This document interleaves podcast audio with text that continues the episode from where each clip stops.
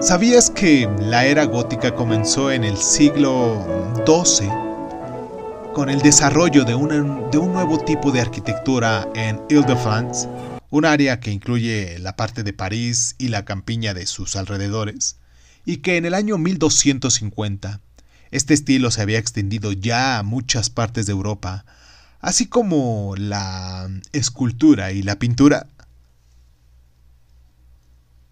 El término gótico em, fue acuñado en Italia y en sus orígenes tenían connotaciones negativas, asociando este eh, estilo arquitectónico con los godos o los bárbaros que destruyeron las civilizaciones clásicas. Los artistas góticos, por el contrario, se referían a sus obras como opus modernum u opus francigenum, es decir, obras modernas o francesas. La reconstruida Basílica de Saint-Denis, al norte de París, es considerada a menudo como el primer ejemplo de, de arquitectura gótica. Y pues entre 1137 y 1144, el abad Suger supervisó esta construcción de un nuevo coro para, para, su iglesia, para esta iglesia, con ventanales un poco más grandes y con arcos un poco todavía más altos, lo que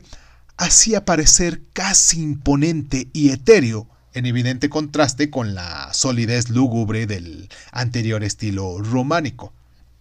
Y pues bueno,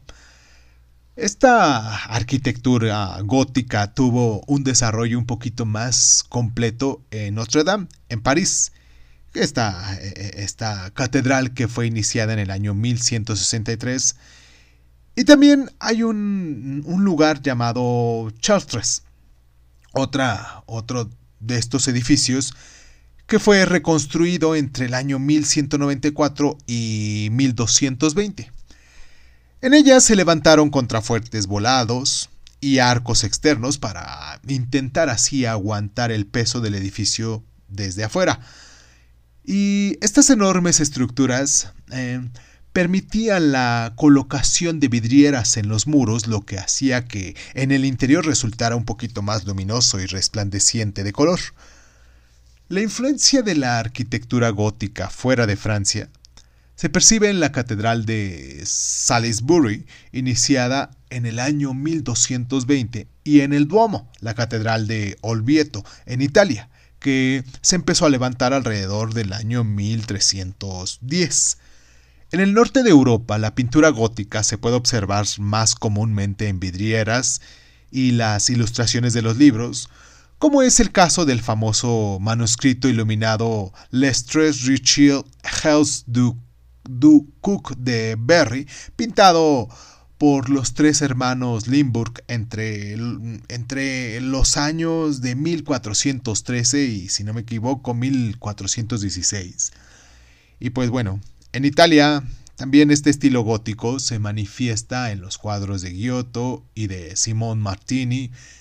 se emplearon muchos de las esculturas para decorar tanto el interior como, el, como el exterior de estas catedrales góticas, como puede observarse en los magníficos pórticos de Chartres o la Catedral de Naumburg en Alemania. Y pues el estilo gótico también floreció en Francia y en gran parte del norte de Europa hasta principios del siglo XVI. En Italia se diluyó antes mm, de la llegada del Renacimiento. Y pues, bueno, ¿sabías que en el siglo XVIII la palabra gótico se asociaba a la ficción que trataba principalmente de lo grotesco y misterioso, y que hoy en día a menudo se emplea para referirse a un movimiento cultural, musical y de la forma de vestir que nació en la década de 1980 con las obras de grupos como Siouxsie y los Banshees.